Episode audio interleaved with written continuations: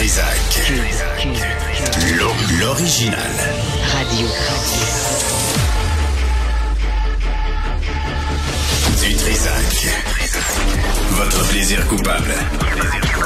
Cube Radio. Bonjour tout le monde, c'est mercredi le 8 novembre 2023. J'espère que vous allez bien. Vers une heure, on aura euh, une entrevue à propos de cet autre procès qui implique euh, Google. C'est de comprendre ce que ça signifie parce qu'on a tous des comptes sur nos téléphones, puis on se demande euh, est-ce qu'on a accès à, toutes les applications possibles? Est-ce que Google est un monstre? On va revoir ça vers 13 heures.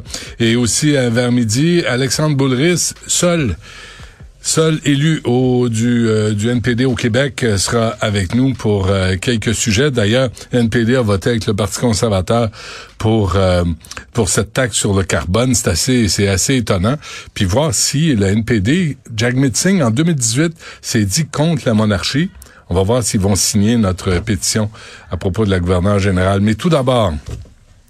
On, va parler des maisons euh, des aînés dans un instant, là, puis on, sait que ça coûte de plus en plus cher, beaucoup plus cher ce qui était annoncé, ce qui était prévu. Euh, mais euh, là, on veut aussi parler des préposés aux bénéficiaires qui, qui, viennent étudier au Québec et qui se font avoir par des cours non reconnus par le gouvernement. Avec nous, le directeur des affaires publiques au regroupement québécois des résidences pour aînés, les RQRPA. Euh, RQRA, pardon, euh, Hans Brouillette, faut que je mette mes lunettes. Euh, Monsieur Brouillette, bonjour. Bonjour, Monsieur Dutrisac. Bon, ah, là, je vois, ah, là, je vous vois. RQRA, merci. Des fois, il y a des bouts que qui me manquent. Euh, dites-moi non, parce que c'est un, un, article d'il y a un jour ou deux, là. on voyait qu'il y a des gens qui viennent étudier au Québec et ils suivent des cours qui sont pas reconnus par le gouvernement. Comment ça vous affecte, ça? C'est sûr qu'il y a une grave pénurie de main-d'œuvre présentement au Québec et euh, le secteur des, des RPA euh, y échappe pas. On a aussi des obligations d'avoir un minimum de personnel euh, dans nos résidences à, tout moment, mais aussi des obligations d'avoir du personnel qualifié. Alors oui, beaucoup beaucoup d'immigrants et certains voulant voulant bien faire vont bien sûr s'inscrire à des formations, mais ces formations-là ne sont pas nécessairement reconnues. Euh, donc, il y a des formations, bien sûr, du ministère, mais il y a aussi des formations qui sont offertes par des entreprises privées qui n'ont pas de certification. Et finalement, euh, se pensant adéquatement diplômé ou certifié, euh, cette, cette personne-là, avec toute sa bonne volonté, va se présenter dans une résidence et va peut-être réussir à y travailler ou pas mais surtout euh, va réaliser assez rapidement que l'argent dépensé a été en vain. Là. Donc, c'est tout simplement dans les mains de quelqu'un qui profite. Êtes-vous capable de voir, M. Brouillette, quelqu'un qui a suivi la formation en bonne et due forme euh, du gouvernement, par exemple, et quelqu'un qui s'est fait avoir par un mauvais cours, une mauvaise formation? Où sont les lacunes?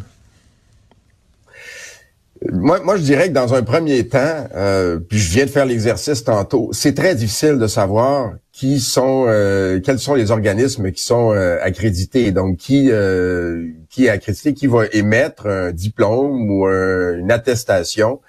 il y a une liste, je pense, ça s'appelle sur le site de la gestion unique des données des organisations. Malheureusement, moi-même, j'ai de la misère à le trouver. Fait que j'imagine que quelqu'un qui vient de fraîchement débarquer au Québec ben a aucune idée à qui il s'adresse. Là, je, là, je vise un peu le, même directement le ministère de l'Éducation. Euh, si des entreprises privées qui arnaquent des gens en leur faisant euh, donc miroiter un, emploi en, bonne et due forme avec une certification en bonne et due forme, euh, un diplôme à des coûts qui sont quand même élevés là, pour des immigrants, là, des fois euh, quelques milliers de dollars, plusieurs centaines à quelques milliers. Si eux réussissent à faire cette publicité-là, comment se fait-il que notre ministère de l'Éducation soit pas en mesure mm. de publiciser clairement quels sont les organismes de formation où cette formation-là aura une valeur? Parce que tôt ou tard, tôt ou tard, les préposés aux bénéficiaires, c'est surtout d'eux dont on parle, les préposés aux bénéficiaires vont devoir rendre des comptes. Euh, il y a des inspections dans les résidences pour aînés. Ça, c'est vérifié si les attestations et les, formations euh, ont bel et bien été suivies avec succès. Hmm. Euh, est-ce que est-ce que vous êtes capable de, de, nous donner une espèce de ratio euh, de, de congédiement, par exemple, pour incompétence? Là, vous, vous avez engagé quelqu'un, vous n'êtes pas capable de savoir s'il y a eu une formation légitime ou non, puis vous êtes obligé de la congédier parce que cette personne-là est, pas apte à donner les services? J'ai pas ces chiffres-là. Je pense que le, le, ministère de la Santé et des Services sociaux devrait l'avoir. Euh, faut, faire attention, il y a des gens qui sont incompétents, même avec des formations. Euh, c'est vrai dans n'importe quel endroit. C'est vrai partout, ouais. Mais il y a aussi des gens qui sont qui sont quand même très compétents et très consciencieux et qui, avec un encadrement, vont réussir euh, euh, donc à faire un, excellent travail. Mais reste que ils sont pas dans la légalité, donc ils doivent avoir une formation reconnue de préposer au service euh, d'assistance personnelle. Il y a aussi des, formations. C'est parce que là, il répare pas des grippins. Là. Il s'occupe d'êtres humains. Il s'occupe de personnes. Euh, on peut pas, on peut pas non plus laisser quelqu'un qui sait vraiment pas comment travailler euh, donner des services à des gens qui sont souvent vulnérables. Alors, tant qu'on n'a pas cette euh, formation-là, on n'a pas la certitude, euh, évidemment une formation qui a été suivie avec succès, on n'a pas la certitude que la personne a, toutes les capacités. Euh, donc, c'est pour nous une, grave préoccupation, surtout de voir que rien n'est fait là, pour améliorer la situation. Il faut vraiment que le ministère de l'Éducation prenne ça au sérieux. Là. Vous l'avez très bien dit, on répare, répare pas des grippins, on est euh, on est, euh, on intervient directement avec des gens qui ont des problèmes de mobilité, euh, des gens à qui des médicaments sont administrés, mm. des gens qui ont des problèmes cognitifs et, surtout des aînés. Et donc, qui payent pour ces services-là. Mais ils payent pour ces services-là. pour ces services-là. Oui, c'est les, gens payent pour des services et, euh, malheureusement ils les, les ont pas. Et, je vous dirais, ils payent. Il y, a, aussi le ministère qui paye. Hein. Vous savez, le ministère de la santé achète des services aux résidences parce que lui-même n'a pas la capacité de, fournir et de, répondre à toutes les demandes euh, en, soutien à domicile et en soins. Donc il y a des achats de services. Mais là, non, non, seulement euh, il y, a un, y a un enjeu faut s'assurer que les gens qui donnent, les, préposés qui donnent ces services-là sont adéquatement formés. Mais il y a aussi un enjeu de, financement. Ils sont sous-payés en plus. Euh, par les, allocations accordées par le ministère de la Santé. Je vous écoute, là, M. Brouillette, là, à quel point c'est le bordel dans les RPA, dans les, les, dans les soins là, pour les personnes âgées, les personnes vulnérables. Il me semble qu'on peut pas répondre. Bernard Drinville peut pas répondre ce qu'il a répondu pour les écoles. Là. On va pas avoir un adulte dans une pièce, dans une chambre, puis dire que la job est faite, on est correct. Ça va pas bien. Une résidence ferme à tous les trois ou quatre jours au Québec. Euh, c'est comme ça depuis cinq ans en moyenne. Ça va pas bien. Bien sûr, les coûts de attendez, vont exploser. une résidence ferme aux 3-4 jours au Québec? Exactement. Mais, les demandes explosent. Là. Mais pourquoi on, on est dans une courbe complètement inversée. L'offre, l'offre euh, devrait s'accroître et au contraire, elle diminue. On vient de perdre depuis euh, mars 2500 unités en résidence pour aînés, 2500. Donc on en avait, je pense, 137 800. On en a à peu près 135 000 maintenant. Et euh, ce qui, ce que les chiffres disent pas, c'est que il y a des résidences bien sûr qui restent en activité. bon, même si on en a perdu 500 euh, dans les cinq dernières années, mais les résidences qui, qui, restent en activité vont pas nécessairement conserver l'offre de services de soins. Pourquoi? Parce que ça coûte une fortune, une fortune. Ils sont pas repayés pour euh, les services de soins qui sont censés être gratuits au Québec. Ils sont pas repayés par les CIUS Enfin, ils le sont, mais, mais pas adéquatement. Donc, on, a, plus on donne des services de soins pour le compte du gouvernement, euh, du ministère de la Santé, ben plus on se retrouve en déficit. Donc, il y a beaucoup de résidences qui abandonnent les soins, alors qu'on a une population non seulement vieillissante, mais qui, euh, en RPA, là, euh, disons, les, les, cas s'alourdissent. On le voit bien, il y a il y a un refoulement des, des, des, des, cas qui devraient être en CHSLD, des, je dis des cas, des, des personnes, des aînés qui devraient être en CHSLD, refoulement dans les résidences. On peut pas. Mais là, on parle de, on parle de quoi, de 2000 dollars par mois à peu près? Là, vous parlez du, du, loyer, du loyer de base. Donc, ça, ça inclut l'habitation, euh, ça inclut les aires communes, le chauffage, etc. Et ça inclut également les, les repas. Mais dès qu'on entre dans des, des, des services d'assistance personnelle, ou de soins euh, de santé euh, ou de sécurité. Ou là, on, on, accroît évidemment le, le, montant, la mensualité qui est payée. Ouais, faut le gouvernement, hein. donc le ministère de la santé peut acheter une partie de ces services-là, mais il le fait, écoutez, à, la moitié de ce que ça lui coûte envoyer des gens, et pourtant on, on s'obstine pour des 5 ou 10 dollars euh, de l'heure qui sont insuffisant. Euh, pour les pour les travailleurs, Monsieur Brouillette, euh, je lisais là les, j'ai essayé de me faire une tête parce que les données euh, tardent à, rentrer. Il y a quelques articles en 2023 sur les maisons des aînés. de, des maisons euh, des aînés qui sont prêtes, mais qui accueillent à peu près personne. Ça, ça coûte une fortune. Là. On parle d'un million. Qu'est-ce qu'on disait? Un million par chambre des maisons pour aînés. Qui vont, ça coûte une fortune. c'est c'est de la folie furieuse cette affaire-là.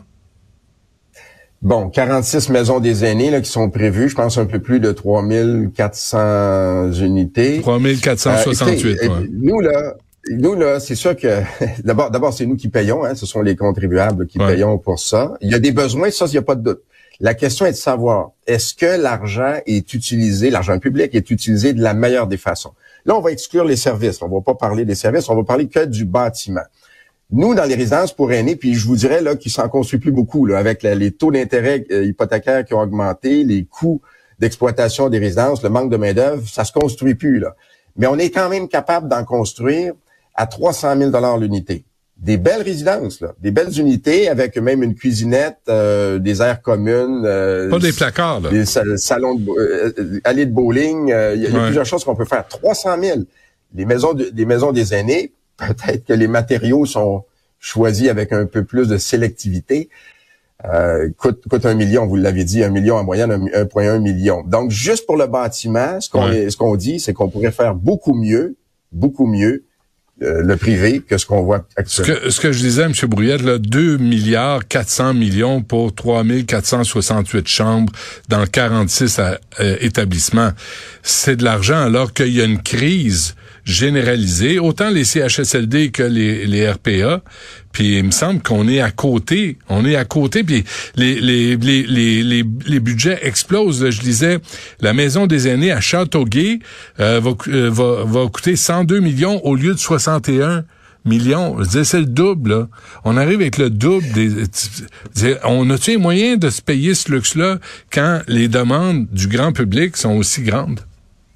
Voilà, voilà. Donc, est-ce que pour les besoins qui sont urgents, présents, on répond de la meilleure des façons avec ces budgets-là? Un million de dollars l'unité. Moi, si je place un million de dollars euh, que j'ai pas à 5% d'intérêt, ben c'est 50 000 par année. Ben, si vous faites ça dans une résidence pour aînés privée, et je sais qu'il y en a qui ont des problèmes avec le privé, hein, parce que ça implique un profit, puis il y en a pour eux, ça n'a pas de bon sens. Ben 50 000 dollars en six ans, je viens de payer mon unité. Là, ensuite, il y a le volet des services. Juste euh, peut-être rappeler qu'il y a un taux d'inoccupation dans les résidences. Dans un, on est, on est au Québec là, face à une pénurie de, une pénurie de logements. Nous, on en a des unités vacantes. Et, et, on veut bien garder les aînés, mais il va falloir que quelqu'un paye pour les soins, parce que des fois, les soins deviennent avancés. Donc, ce qu'on dit, c'est qu'on en a des places. Je comprends que c'est pas des places de CHSLD, quoique il y en a aussi des résidences qui ont des soins même jusqu'en fin de vie, mais il va falloir que quelqu'un paye pour ces services-là. Donc, si le gouvernement nous accorde les allocations suffisantes pour maintenir ça, nous, ce qu'on hmm. dit, c'est qu'on peut aider deux, trois fois plus de monde, mais en même temps, beaucoup plus rapidement en même que temps, ces inaugurations de maisons des aînés. On veut s'assurer qu'au privé, ce soit pas juste le profit qui motive euh, les décisions. On veut aussi qu'au privé, on le sait, les gens ont une moins bonne formation que dans le public parce que les normes sont sont ainsi faites. On le sait ça aussi. Il faudrait revoir tout ça pour s'assurer que les gens reçoivent un bon service, un service adéquat. Ah oui? Oui. Ah oui, moi je vous dirais, regardez comment c'est étrange. Vous avez des infirmières qui sont euh, du même ordre euh, professionnel, des infirmières, les infirmières des, des, euh, des CIUS et des CIS qui sont envoyées dans les résidences pour faire l'évaluation de... Non, mais les infirmières, pour être infirmière, il faut que tu passes par, par, des études. Ah non, mais je pense qu'il y a deux catégories. Il y a deux catégories. Dans les RPA, on peut pas les faire, les évaluations. Ce sont des infirmières qui sont considérées moins bonne. Pourquoi on peut pas Non, mais on parle des préposés aux bénéficiaires, les gens qui sont proches des, des, des, euh, de votre clientèle ou des patients, je sais pas comment on les appelle, mais euh, mais, il y a une différence dans la formation. Il y en a même qui viennent des CIUS et des CIS. Là. On a des préposés aux bénéficiaires qui viennent du, du réseau public et là qui en ont qui en ont eu assez et qui ont décidé de venir travailler en RPA. Euh, bon, ça revient à ce qu'on disait tout à l'heure. C'est sûr qu'il faut s'assurer qu'un, la formation est là, deux, l'encadrement soit là également, et que les conditions de travail soient, disons, des, conditions euh, raisonnables en termes de, de, productivité. plus on va vite, plus on manque de personnel, plus on demande des heures. Ben plus il y a des risques d'erreur aussi. Donc, on dénonce, on dénonce aussi par la formation. Faut s'assurer qu'il y a des bonnes formations. On dénonce le système à deux vitesses aussi. Là. Ceux qui peuvent se payer euh, des places, euh, ceux qui euh, attendent que ce soit au public, que ce soit. Il, me semble qu'il y a un ménage à faire. Là. Il y a un point à, à, amener, surtout après ce qui est arrivé lors de la pandémie, où on a vu qu'il y a des gens qui avaient très peu de, de morale ou de jugement. Il me semble que c'est le temps de faire le point là-dessus, puis comment on dessert les gens, les personnes âgées, les gens plus vulnérables. Oui, et, je vous dirais, je vous dirais que même euh, même durant la pandémie, les, résidences pour aînés s'en sont relativement bien sorties. Il faut distinguer les CHSLD, ce qui est arrivé, les résidences pour aînés. Euh, il y a des il y a des gestionnaires là qui n'ont pas compté ni leur temps ni leur budget. C'était les efforts maximum pour pour un par. Écoutez, là, c'est des gens qu'on côtoie tous les jours. Là, il y, a un lien qui se tisse. Euh, c'est sûr que même si des, des, soins ne sont pas repayés par le CIUS, ils sont donnés quand même, et mm. même bénévolement. Mais à un moment donné, au bout d'un certain nombre d'années, ben, le déficit il devient trop grand, la résidence ferme ses portes. Qu'est-ce que vous demandez au Québec Faut, faut qu'on se quitte, M. Brouillette, là. Qu'est-ce que vous demandez au ministre?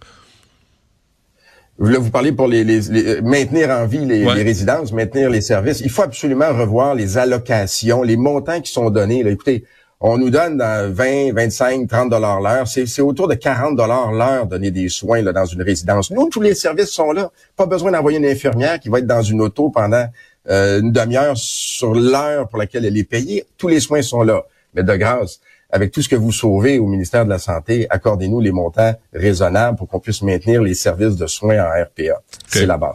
Message est envoyé. Hans euh, Brouillette, euh, directeur des affaires publiques au regroupement québécois des résidences pour aînés. Merci. Bonne chance. Merci à vous.